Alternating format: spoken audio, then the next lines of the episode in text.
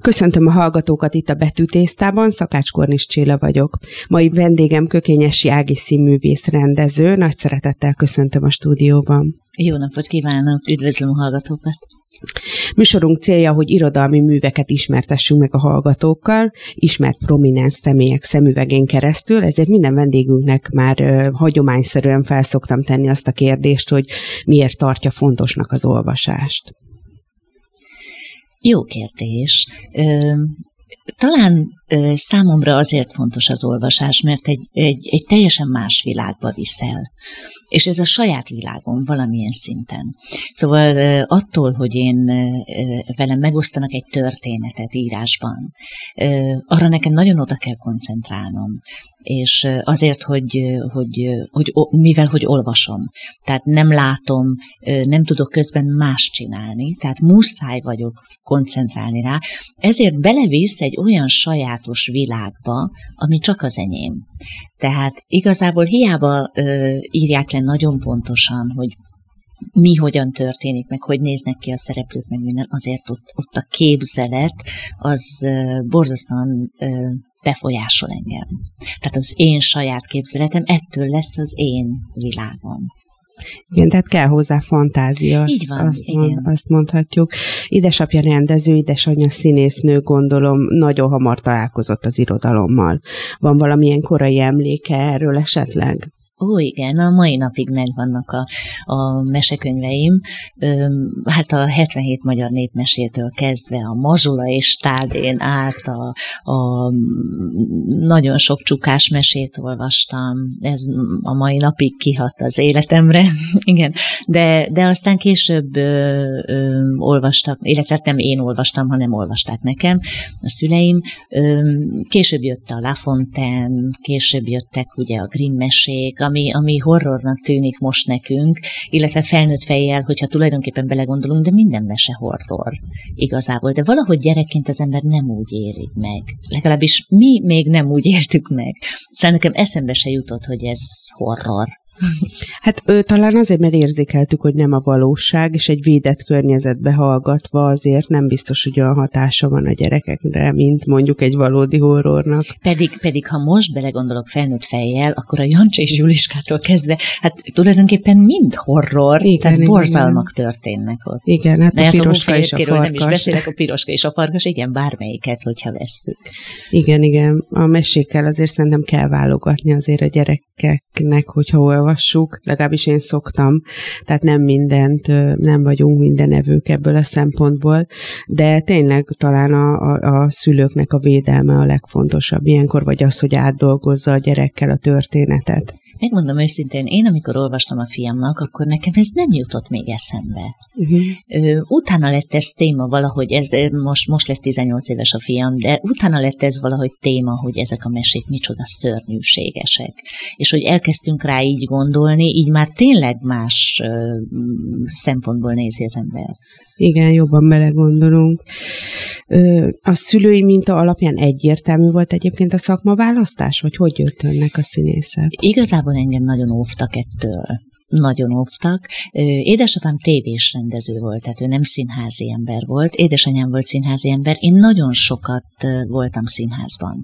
Tehát ugye nem tudott hová tenni, apám mindig dolgozott, és édesanyám elvitt engem magával a színházba, és ültem a nézőtéren, kívülről tudtam már mindenkinek a szövegét, a próbákon besúgtam nekik.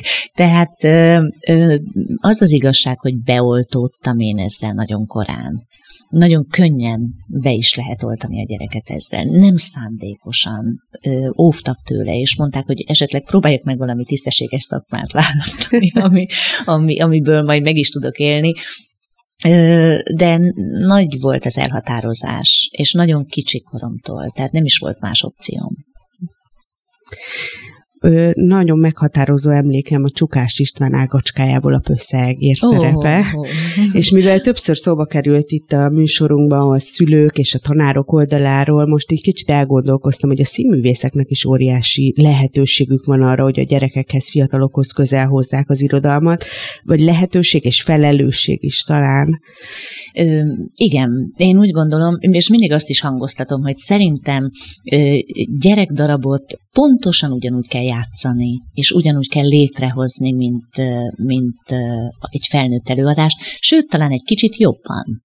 A gyerekközönség az, az elképesztően őszinte.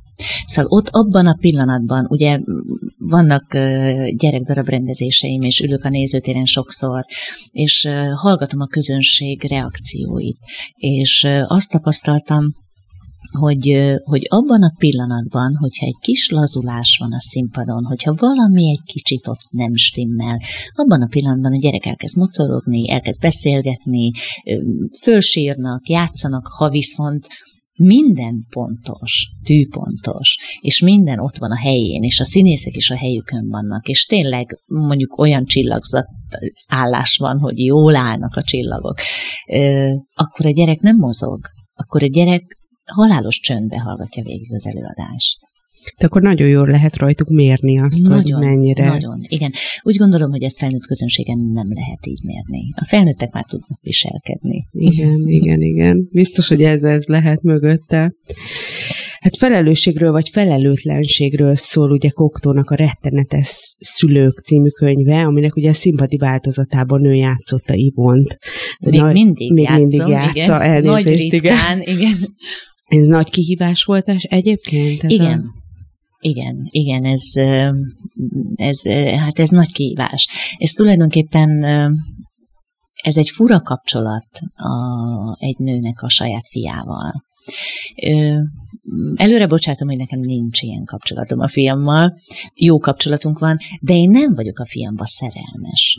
Úgy gondolom, ez az anya szerelmes a saját fiába az egy teljesen más viszony, ez egy kicsit bolond, kicsit őrült dolog. Lehet. Úgy is, úgy is alkottuk meg, tehát olyan is, hogy kicsit bele is bolondul ez a nő. Egy kicsit beszéljünk akkor a műről, hogy miről szól, így elmesélnie nekünk. Hát van egy család, apa, anya, fiú. A fiú hát mondhatni, hogy nagy szeretetben él. Az apjával nincs olyan szoros kapcsolata, de az anya minden felnőtt fiúról beszélünk, 20 x éves, nem tudom pontosan, hogy mennyi. De az anya, az anyával egészen fura, tulajdonképpen szerelmi kapcsolata van. Egy függő viszony. Egy függ, abszolút függő viszony, igen, tehát mindent megbeszél az anyjával, mindenben partnerek. Ez nagyon érdekes volt különben, mert amikor próbáltunk, akkor én is úgy gondoltam, hogy nekem ebben nagyon sok közös van az én fiam és köztem, és a szerep és a, a darabbeli fiú között. De azért nem beteges tehát hiába ö, vagyunk mi barátok, azért mégiscsak az anyja vagyok, mégiscsak próbálom terelgetni, mégiscsak ö, nem vagyok féltékeny például. Ez az anya borzasztóan féltékeny a fiára. És én úgy is döntöttem, hogy, hogy, hogy én szerelmes leszek a fiamba, tehát, hogy azt fogom játszani. És akkor ugye jönnek a sértődések, a féltékenység, és hát jön az őrület.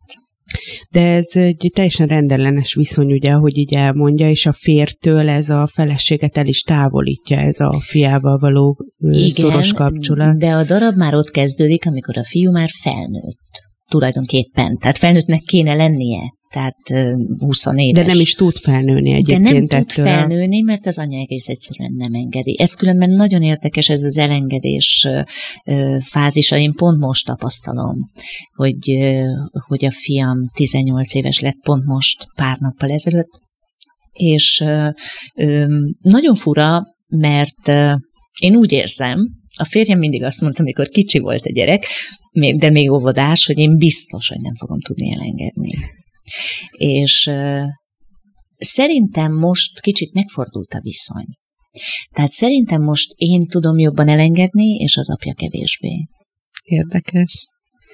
Fura, fura ez az egész. Nagyon, ne, nem könnyű, nem könnyű, mert tulajdonképpen egy 18 éves fiatalember akármennyire is okos, meg értelmes, meg jól gondolkodik a világról, mert hát nyilván kapott valamit, és nyilván megpróbálja úgy látni, vagy nem.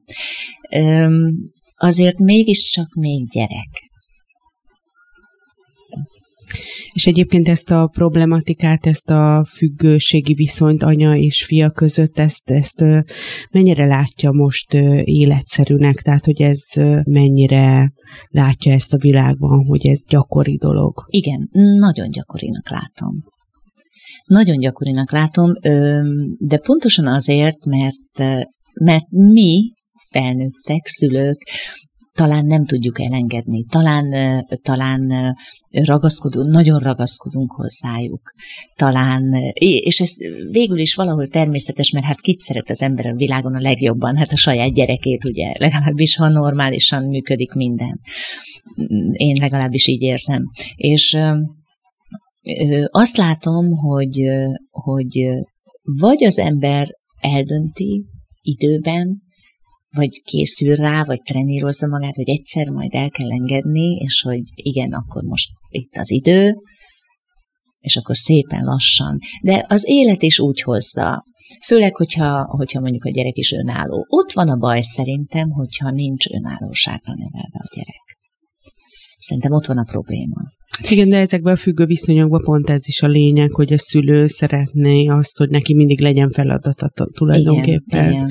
Hogy ne, ne is önállósodjon a gyermek, holott mást mond, de mégis egy kicsit. Igen, de a szülőknek kellene, hogy legyen saját életük. Hát igen, talán ez a kulcs igen, ebbe a dologba. Igen, talán. És ezt szerintem nagyon jól megragadta amúgy Koktól, meg, a, meg így a házasságnak a problematikáját is így erre vezeti így vissza. Igen, meg tulajdonképpen az is természetes, hogy, hogy azért ö, x év után egy házasságnak megváltozik a minősége.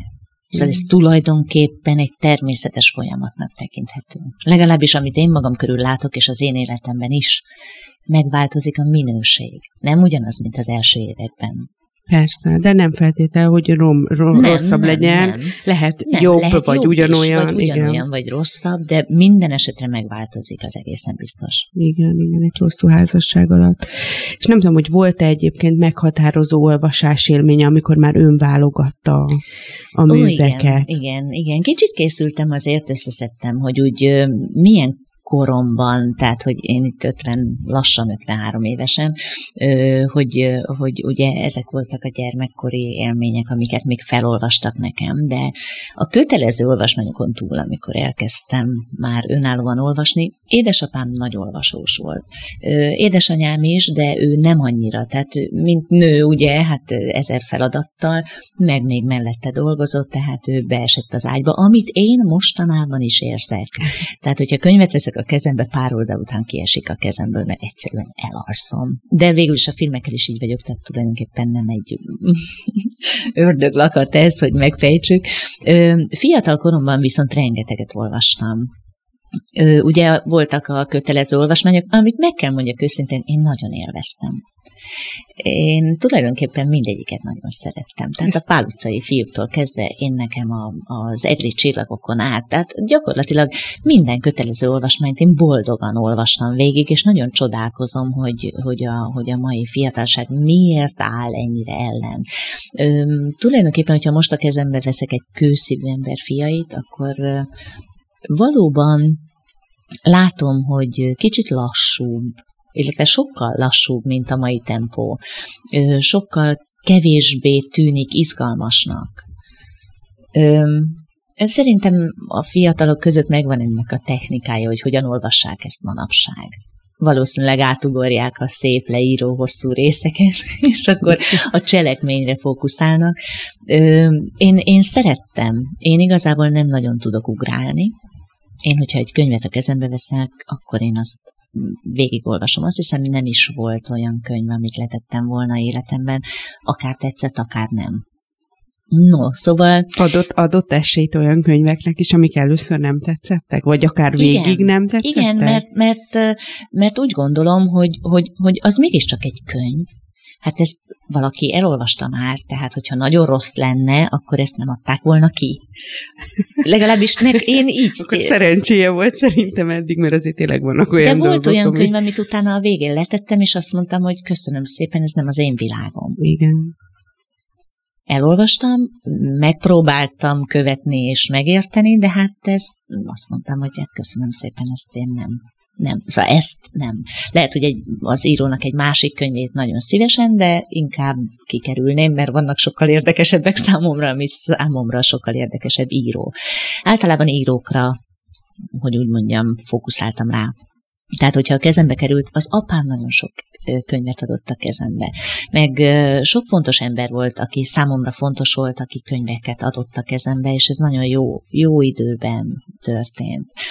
Például, ugye hát voltak legelőször, ami hát egy lányt, egy fiatal tényleg egy gyereklányt lázba hoz, hát ezek a pöttyös könyvek voltak, nem tudom, hogy emlékszik-e rájuk. Igen, nagyon hát szerettem én, én, én Meg csikos könyvek is voltak. Én, én azokat olvastam előszeretettel nagyon fiatalon.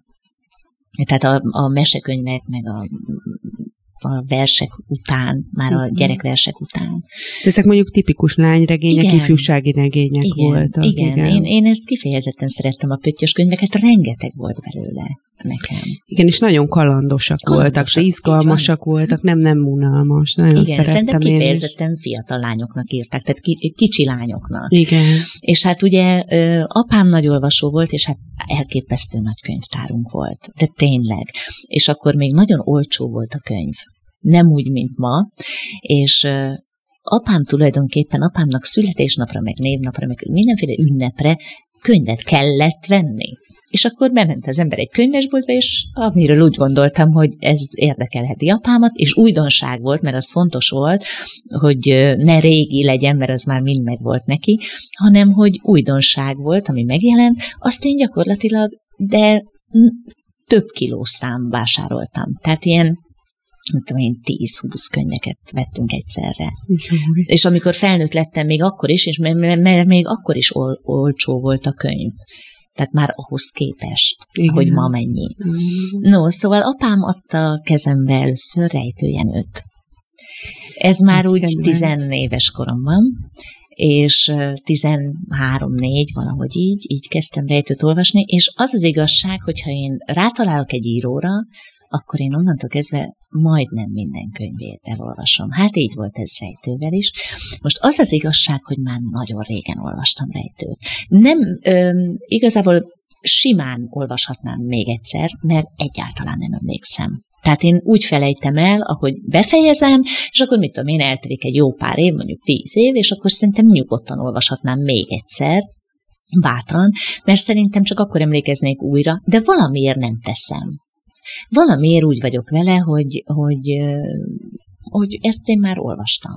Megvan és beépült. Megvan és beépült, igen. És akkor nyilván, hogyha újra olvasnám, akkor eszembe jutna, természetesen emlékeznék rá, mint ahogy a szövegekre is mindig emlékszem, még húsz év táblatból is, ha Képesztő. egyszer újra olvasom. Különben azt mondom most, hogy, hogy valamelyik darabból, nem, azt se tudom, hónapokkal ezelőtt játszottuk, tehát fogalmam nincs, egy szót nem tudok, de aztán egyszer elolvasom, és visszajön minden. De nyilván a könyvekkel is így lenne, hogy emlékeznék a történetre, ha elkezdeném újra olvasni. Tehát voltak a rejtők. Aztán jöttek ugye a krimik. Hát főleg Agatha Christie. És mindenki, aki a környéken jár, tehát krimi faló voltam. Tényleg. És krimi mindig volt az életemben, de hát azért ugye becsúsztak, becsúszott például Graham Greene. Valamiért gimnazista lettem talán, és gimnázium elején elkezdtem Graham Greene-t olvasni. És onnantól kezdve, de így megvan sorba, az összes Graham Greene, és gyönyörű kiadás, gyönyörű színes kiadásban adták ki, és a mai napig ott van a polcon, és én mindent olvastam. Szerettem. Volt egy ilyen ö, élményem, ami, ami szintén nagyon meghatározó volt, a postás mindig kétszer csenged. Én azt elolvastam első körben 15 éves lehettem, és utána a, a filmmúzeumban játszották. És hú, nagyon tetszett a könyv, és akkor elmentem, hogy akkor megnézem. És hát épp, hogy beengedtek, mert hogy ugye olyan, olyan volt a téma, tehát de belógtunk, tehát meg tudtuk nézni, és ültem a moziban, és ugye az első negyed órán azt mondtam, hogy biztos, hogy nem jó filmre jöttünk. Tehát, hogy ez nem lehetséges. Hogy, hogy ez nem. Na, ez volt az első ilyen nagyon meghatározó, és onnantól kezdve inkább elolvasok előbb egy könyvet, és utána nézem meg filmen. Ez nekem is mindig nagy dilemmám, nagyon sokszor csalódtam már így Én egy is. olvasás után, amikor megnéztem egy filmet. És mindig, mindig ez nagy dilemma, hogy megnéznek-e filmet, vagy hogyha látok egy filmet, akkor elolvassam-e a könyvet, mert az is még ott egy érdekes történet, hogy valahogy van olyan, amikor teljesen más a könyv, mint a belőle Igen, készült feldolgozás. Aztán hát még rengeteg mindennel készültem, tehát úgy értem, hogy még, még ami, ami úgy eszembe jutott így reggel, amit akkor jött ugye Moldova, Örkény, ez már, már, már talán gimnázium végén a főiskolás lehettem. Tehát akkor az ilyen elgondolkodtató, humoros igen, dolgok igen, igazából. Igen, az az igazság, hogy össze-vissza olvastam. Tehát az utóbbi időben, ugye, ja, és hát akkor jöttek ugye a darabok. Tehát a főiskola alatt tulajdonképpen csak nyáron olvastam olyan könyvet, ami, ami szórakoztató volt számomra. Ö, ö, egész évben csak darabokat.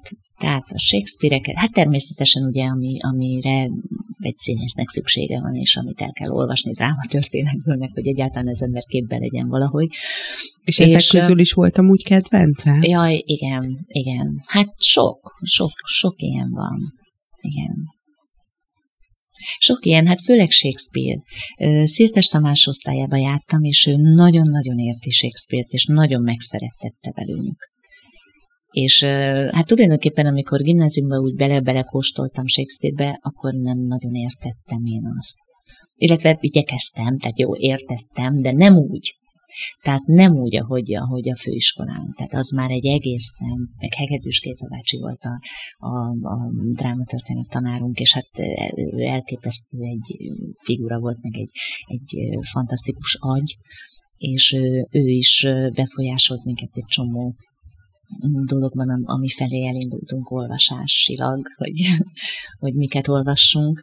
De erről, amit mondott, eszembe jutott, hogy sokszor lehet, hogy az a baj így a kötelező olvasmányokkal kapcsolatban is, hogy, hogy nincsen egy értő olvasás, tehát hogy csak letudják a gyerekek, amit kell, és Shakespeare-rel is például az, hogy nehéz, tehát nehéz egy mai fiatalnak a Mert szöveg. A más. Igen, igen, igen. De hogyha egy meg lenne nekik jól magyarázva, vagy úgy olyan aspektusokból megmutatva, amire mondjuk egy tizenéves nem gondol magától, akkor lehet, hogy ők is így bele tudnának szeretni. Húha, hát nem tudom. Nem tudom. Én próbálkoztam a fiamnak, Mm, mindenféle könyveket a kezébe adni, sőt, mindenféle filmeket próbáltam megnézetni vele. Nem könnyű. Valószínűleg teljesen más a tempója. A könyveknek is, és a filmeknek is. Én, én, én így látom legalábbis, hogy sokkal, sokkal földgyorsultabb a világ, tehát azokat a könyveket valószínűleg ő már nem fogja elolvasni, amiket én. Ha csak nem nyugszik le. Tehát, hogy, hogy, hogy de ez egy pörgős világ, itt másokat fognak olvasni. Igen. Nem szerettették meg vele, sajnos nekünk sem sikerült az olvasást. Amit olvas, azt az interneten olvassa. Uh-huh. Tehát, hogyha ott vannak cikkek, meg ö, olyan témák, amik érdeklik, talán majd később, talán majd idősebb lesz, akkor majd remélhetőleg a könyvekhez fordul. Hát igen, van, akinek ez eleve jön, vagy szülői példa láttam, igen, meg igen. van, akinek erre meg kell érnie szerintem. És a férjem is nagyon olvasós. A férjem sem olvasott fiatalon sokat. Uh-huh. A férjem is csak 30 fölött kezdett el olvasni. Uh-huh. Azóta viszont nagyon megszerette. De például édesanyám is 60 fölött kezdett el jelentősen olvasni. De lehet, hogy talán akkor lett rá ideje. Igen, akkor van remény igen. a gyerekeinkkel kapcsolatban. Van remény, igen. Aztán hát az az igazság, hogy ugye beleszerettem Ken Follettbe. Uh-huh. Dan Brownba. Ezek a nagy vastag könyvek, ezek vonzanak engem mindig, és akkor ugye hát közben bejátszott egy-két, nem tudom, Robert Merl könyv, és akkor néha szembe jön egy-egy könyv, mint például legutóbb, amit most is olvasok, a férjem a kezembe adott egy, hogy is hirdetik, hogy irodalmi kuriózum, hogy Szervantalnak ö, ö, megjelent a, egy mesejátéka. De úgy jelent meg a mesejáték, hogy a, ugye kinyitja az ember a könyvet, és a jobb oldalon ott van a kézírás. Jó. És a bal oldalon mindig ö, le van írva, ugye nem tudnánk elolvasni, én legalábbis nem tudom elolvasni az ő kézírását, csak nagyon nehezen, és le van fényképezve, és a bal oldalon ott van maga a, a, a mesejáték. De úgy, hogy még a, még a szavak, amiket ő kihúzott belőle, azok is ki, ki vannak húzva nyomtatásban. Nagyon, nagyon szóval jó. az a címe, hogy a Hamelini patkányfogó. És miről szól egyébként ez a könyv? Én most olvasom, tulajdonképpen amennyit tudok belőle, hogy van egy városka, ahol, ahol mindenki táncol valamilyen fura okból, de nem nagyon értem még én sem, hogy mire fogunk kiukadni. Mondom, ez, ez mostani élményem. És, és valamiért a városba bejön, bejönnek a patkányok. És mi, de mindenhol megjelenik. A templomban, a kántornál, a pap előtt, a, a gyerekek, a, szóval mindenhol. Tehát mindenhol ott vannak a patkányok. És hát akkor összeül a város, jön egy orvos, aki megmagyarázza, hogy ez miért van, és hogy igazából itt tartok, ez még az eleje, nem tudom, 60 volt, tehát valahol, valahol ott tartok. Nagyon még. érdekes, nekem De nagyon felkeltett És a ez figyelmem. egy mesejáték, és ez most jelent meg nem olyan rég. Ö, ö, nagyon izgalmas, és azt figyelem, hogy például milyen csodálatos nyelvezete van. Nagyon-nagyon kedvelem Szerpantát is. Igen, én is. Ö, egy kicsit így visszatérnék a színházhoz, hogyha nem probléma. Ugye megrendezte Topolcsányi Laurától a Buba Marát, ami egy rendkívül fontos és nagyon érdekes témát dolgoz föl. Egy kicsit, hogyha mes- mesélne róla, hogy miről szól ez a mű. Az alaptörténet egy iskolában, egy gimnáziumban van egy színjátszókör, és ebbe a körbe egyszer csak beérkezik egy, egy cigány fiatal. Egy fiú. És vagy egy lány, hm, nem tudom, ki érkezik előbb. Mindegy, lényeg, hogy, hogy testvérek, tehát egy, egy, egy cigányfiú és egy lány érkeznek ebbe a körbe, ami, ami az a téma, hogy hogyan fogadják be őket. És hogy miért. Közben megjelennek a családok, közben megjelennek a, a, a, az erős típusok, akik tehát a másik oldalról megjelennek azok, akik ellenük vannak, megjelennek azok, akik mellettük, ki miért, hogyan, és kiderül erről a családról, hogy ez egy nagyszerű család. És kiderül erről a két emberről, hogy ezek nagyszerű emberek. És hát tulajdonképpen erről, erről a, a beolvadásról ö, szól ez az előadás és hogy hogy lehet létrehozni, és hogy milyen tehetségek vannak köztük, és hogy micsoda fantasztikus lehet ez együtt is. Ezt megrendezni is nagyon-nagyon érdekes lehetett. Igen, és... hát uh, uh, Laurával nagyon-nagyon sokat dolgoztunk rajta. Nagyon-nagyon fölkészültek voltunk, és nagyon, de még az utolsó pillanatban is írtuk át. Nagyon nehéz egy élőszerzővel dolgozni. Ráadásul Laura maga is játszott a darabban, egy tanárnőt játszott benne, nagyon jó munka volt, nagyon szerettük, mindenki nagyon-nagyon pozitív élmény volt. Igen, nagyon jó visszajelzéseket láttam én is róla. Ez, egy, ez a darab egyébként ugye a Turaida Színház megnyitójára készült, de azért Igen. jóval túlmutat rajta, és ahogy így olvasgattam róla így, mert igazából sajnos nem láttam a darabot, az, az, mm, az tudtam így kiemelni belőle, hogy hídat képez igen, az abszolút. etnikumok között, tulajdonképpen emberek igen. között, és hogy ez volt így igazából a fő célja gyakorlatilag. Igen, a... én nagyon kedvelem a Laura írásait, nagyon szerintem egy nagyszerű drámaíró. Rendeztem egy másik darabját is, már az új színházban, a Toll című darabot, ami ami hát tulajdonképpen egy olyan, mint az ugyanaz hátulról, tehát egy színház belső életéről szól, szerintem fantasztikus, sajnos nem sikerült. Sajnos ez az egyetlen olyan hogy is mondjam, kudarcom, ami a rendezéseimben, ami, ami, ami nem sikerült. Annak ellenére, hogy a premiére hatalmas siker volt. És aki, aki értette a darabot, az annak, nagyon tetszett. Attól tartok, hogy Laura kicsit furán ír, kicsit én nagyon bírom ezt a stílust, én nekem nagyon tetszik, állati humora van, és az az igazság, hogy ezek valódi történetek voltak, tehát ezek, ezek, ezek megtörténtek vidéki színházban, amiket ő leírt, beleírt a darabba, de hát az is igaz, hogy egy kicsit elvont lett, de hát találkozunk ilyennel az életben is, tehát találkozunk elvont rendezőkkel, akik egy kicsit liglán látják a dolgokat. Persze hát ez rendesen kifigurázódott itt az előadásban.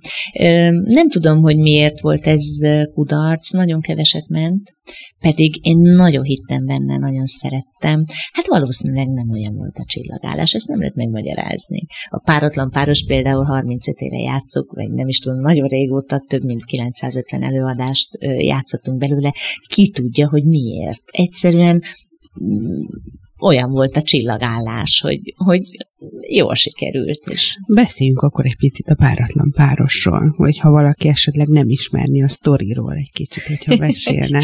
Ez egy angol vígjáték, egy nagyszerű angol vígjáték, amiben van egy taxisofőr, akinek történetesen két felesége van. Ez nagyon ügyesen van megoldva színpadilag, mert tulajdonképpen olyan, mintha egy lakás volna, de mégis kettő. Tehát egyszerre két lakásban játszódik a történet, de hát ez mondom, ezer éves az előadás, és a mai napig hatalmas sikerrel játszunk a Madács Színházban. Két felesége van, és hogy milyen bonyodalmak jönnek ebből. Elő, igazából elő, annyira nem, nem is biztos, hogy ki, ki tudjuk Nem, nem, nem mondanám igen. el, mert, mert nem mondanám el, mert akkor nem érdemes megnézni. Igen. De akkor így nagyon szereti így akkor ezek szerint az angol humor, mert ugye nagyon. Őrkény, én őrkényt is ahhoz tudnám hasonlítani igazából ebből a groteszk Igen, igen, groteszk, igen, de, de azért ott, ott őrkénynek szerintem azért ott van a, a, a magyar vonal, azért Persze. nagyon jelentősen, és ettől nagyszerű. Igen, igen, igen, igen, igen. meg azért neki brutális mondani valója ja, is van. Persze, tehát, meg hát az akkor azért az egy, az egy más világ volt. Igen. Hát térjünk vissza akkor egy kicsit a kedvencekhez. Egyébként költők, versek, azok nem annyira inspirálják? Vagy? De, de, de. Én, én ezt a hogy mondjam, tehát amit, amit iskolában tanultunk, ugye költőkről, azokat én úgy elkezdtem olvasgatni. Tehát ez nekem nem volt elég sosem, hogy, hogy egy költőnek, nem tudom, egy versét ismerjem, hanem egy kicsit mindig bele-bele olvastam és az az igazság, hogy édesanyámnak volt egy ilyen kis antológiája, ilyen saját maga kis összegyűjtött versei, amiből szintén olyan, olyan kis gyöngyszemek vannak, amiket amiket igazából elszalad mellettük az ember, vagy, vagy például sose találkoztam volna Mihály Iszakovszkival. És közben egy fantasztikus költő volt, egy nagyon édes versekkel, és nagyon pozitív, jó kis versei vannak. Hát van még esetleg valaki, aki meghatározó Ja, volt, igen. Vagy? Nekem, nekem a Arany János volt nagyon, nagyon meghatározó. Minden szinten. De főként a balladái. Főként a balladái. Igen, az jellemző, és hát nagyon jók is, és egyébként van valami kedvence is tőle. Hát nyilván mindegyik, de... Hát nem, nem is tudok választani. Nehéz. Talán, hát... Jaj, nem tudok választani.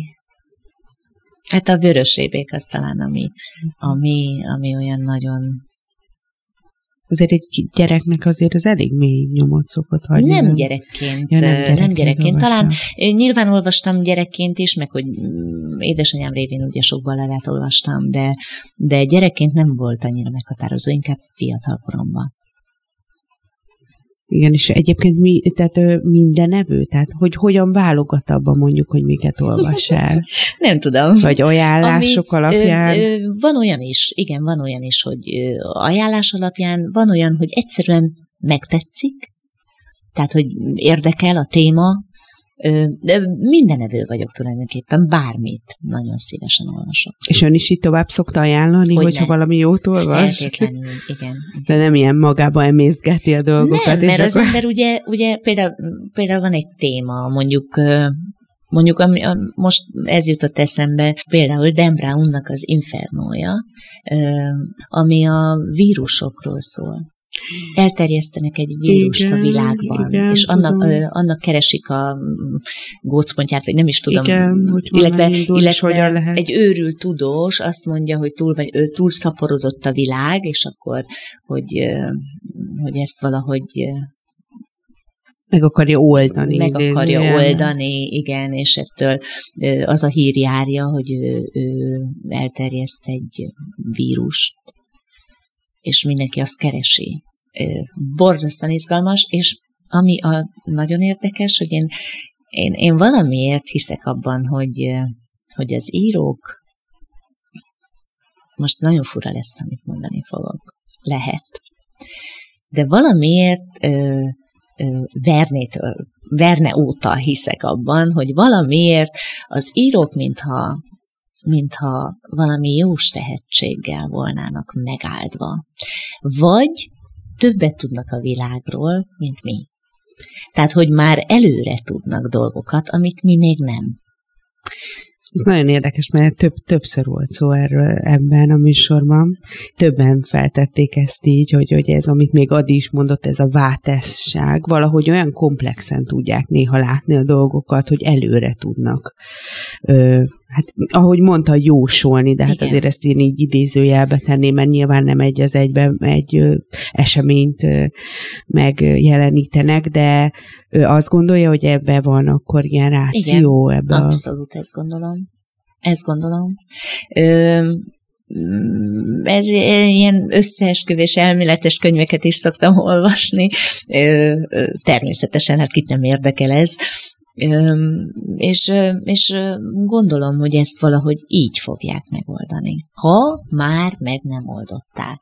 De ha valaki elolvassa a könyvet, és kicsit maga köré néz, mondjuk a 30-as, 40-es korosztályból, csak úgy kicsit nézzünk szét, akkor lehet, hogy ők is hasonlóan fognak gondolkodni. Nem mondom el a történetet. Jó. Még kérdeznék szereplő, jó? Igen.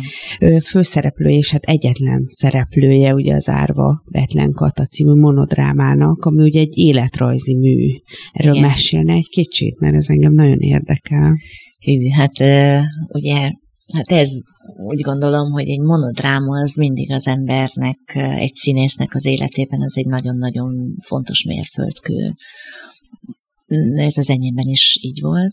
Egészen pici volt a gyermekem, még négy éves, amikor egyszer csak fölhívott Posga és volt karácsony előtt, és azt mondta, hogy küld át nekem egy darabot, hogy olvassam már el. Mondtam, jó. És akkor én elolvastam ezt karácsony előtt, nem tudtam fölállni a gép elől, gépen küldte, és ott zokogtam, egy fantasztikus volt, és visszahívtam, mikor magamhoz tértem, és megkérdeztem, hogy na jó, jó, de hogy mi legyen vele. És akkor azt mondta, hogy hát ezt el kellene játszani. Ez 2006-ban volt. És be is mutattuk, 2006 áprilisában. Ez egy nagyon nagy falat. Ö, ugye Betlen Kata egy fantasztikus erdei nagyasszony volt, aki aki a templomépítéstől kezdve az iskolákon keresztül a ö, politikában részt vett, az országgyűlésen felszólalt nőként. Ö, és könyvtárat alapított. Könyvtárakat, nagyon könyvtárakat alapított, igen. Ö, tanított, gyógyított, egy olyan komplex, fantasztikus életet élt, és ö, tulajdonképpen 16 éves korától ez ez a darab, 16 éves korától egészen a haláláig.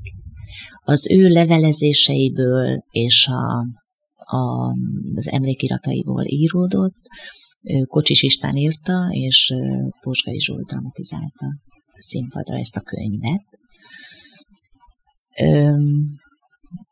nekem nagyon-nagyon meghatározó élmény volt, illetve van a mai napig ez az előadás.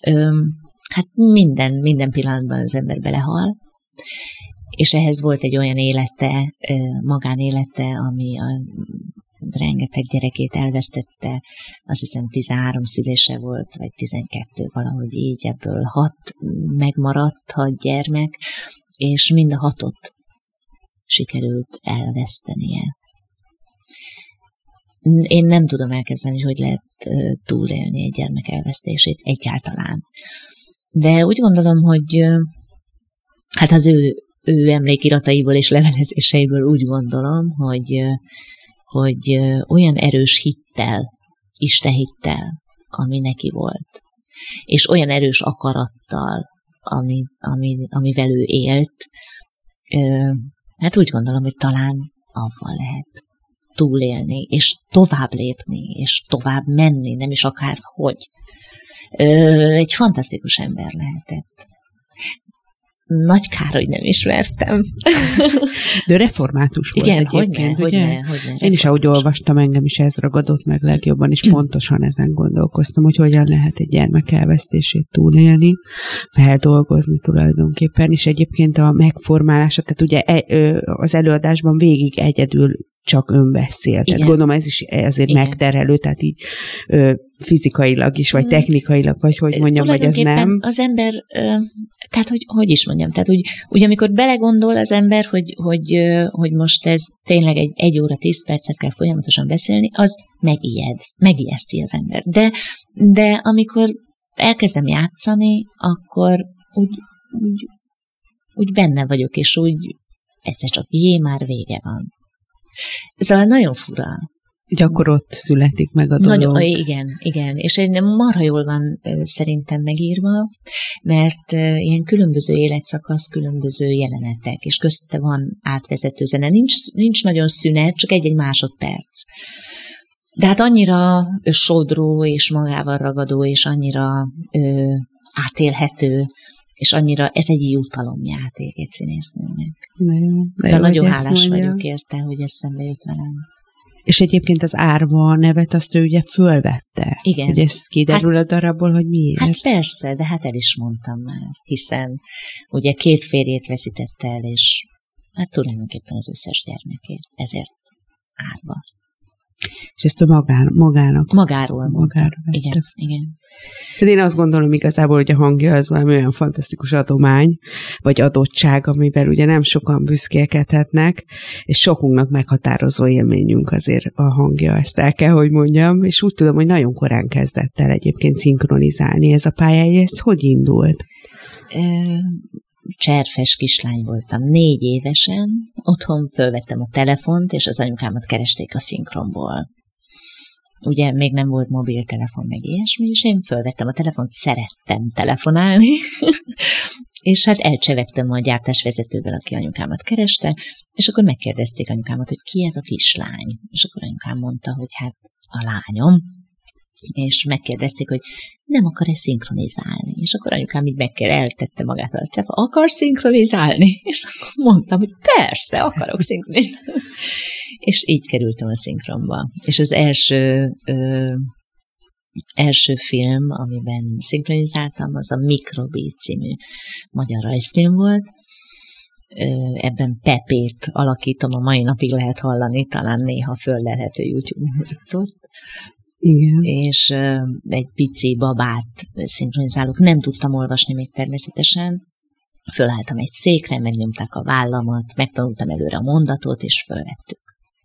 Hát most is a fülembe cseng ez a Pepe szereti, dön, dön, szereti Pepét. Mindenki erre emlékszik. Igen, mindenki. Mind én magam is, különben másra nem nagyon. Az egy olyan rész volt, gondolom, Igen. ami nagyon érdekes is volt egyébként az érdekelne nagyon engem, hogy mind dolgozik, mivel foglalkozik most. Most. most volt az első részlete, Zelei Miklós írt egy darabot, ami Léner András rendezésében egy nagyon érdekes színházi, úgymond eseményt jelenítünk meg. Ez a darab tulajdonképpen Páskándi vendégsége alapján íródott. Tulajdonképpen ez is a címe, hogy vendégség. Négy részletben, havi egy-egy előadásban játsszuk el. De úgy, hogy mi 20 percet játszunk Almási Sándor kollégámmal, 20 percet játszunk az, a, a darabból. Nincs is kész még az egész darab, csak az első 20 perc. És ezt egyszer, ebben a hónapban most volt ez vasárnap, bemutatjuk a Rózsavölgyi kúriában. És 20 percet játszunk, és utána nagyon okos emberek erről beszélgetnek. Nagyon izgalmas. Nézők előtt. Állati izgalmas, és nagyon jól sikerült. Nagyon, nagyon, tényleg, én nem is gondoltam volna különben, hogy ilyen sokan jönnek, és hogy ennyi embert ez érdekelni fog, de nagyon-nagyon örültem, hogy, hogy tényleg ez ilyen sikeres lett. Akkor én interaktív egy abszolút, kicsit, a, igen, abszolút és ott alakul de, a, ki. de az előadás maga is, tehát ahogy, ahogy András rendezi, az is, az is interaktív. Tehát például kémeket, mondja, ez nem titok, most már ezt ugye mindenki tudja, aki megnézte. A, a 89-et írunk, és kémek, két kém. Hát tulajdonképpen úgy kém, hogy, hogy ö, ö, besugók. Tehát bejárnak lakásokba felügyelettel, már úgy értem figyelőkkel, a, barát, a saját barátaik lakásában kutakodnak, és följelentgetnek, összeszednek papírkákat, és kiderül, hogy akiket megfigyelnek, azok is mindenkit följelentgetnek. Tehát mindenki mindenkit följelent. Ez nagyon érdekes. Az egész nagyon fura. Az egész nagyon fura, és úgy is játszuk, hogy, hogy a közönség között játszuk körbeülve, legalábbis az első részt az így történt, hogy ez karácsonykor zajlik, és a lakók elmennek színházba, hát természetesen mi küldjük őket, veszünk nekik színházjegyet karácsonyi ajándéknak, és akkor mi meg bemegyünk, és karácsonyozunk ott az ő lakásukban, az ő fájuk előtt, és közben kutatunk, és találunk mindenféléket, méghozzá olyan jelentéseket, amikben mi magunk is ott vagyunk, és minket is följelentgetnek ők, akik után mi kutatunk, szóval nagyon fura az egész. És közben úgy zajlik, hogy ugye körben a nézőtér, és néha, néha fölkapok egy embert, mert hogy alatta van egy jelentés. Napló, vagy egy jelentés, vagy a széke alatt van egy doboz, amiből, amiben találunk valami nagyon érdekeset. De akkor gondolom, ezt a nézők is nagyon élvezik. Hát én nagyon remélem.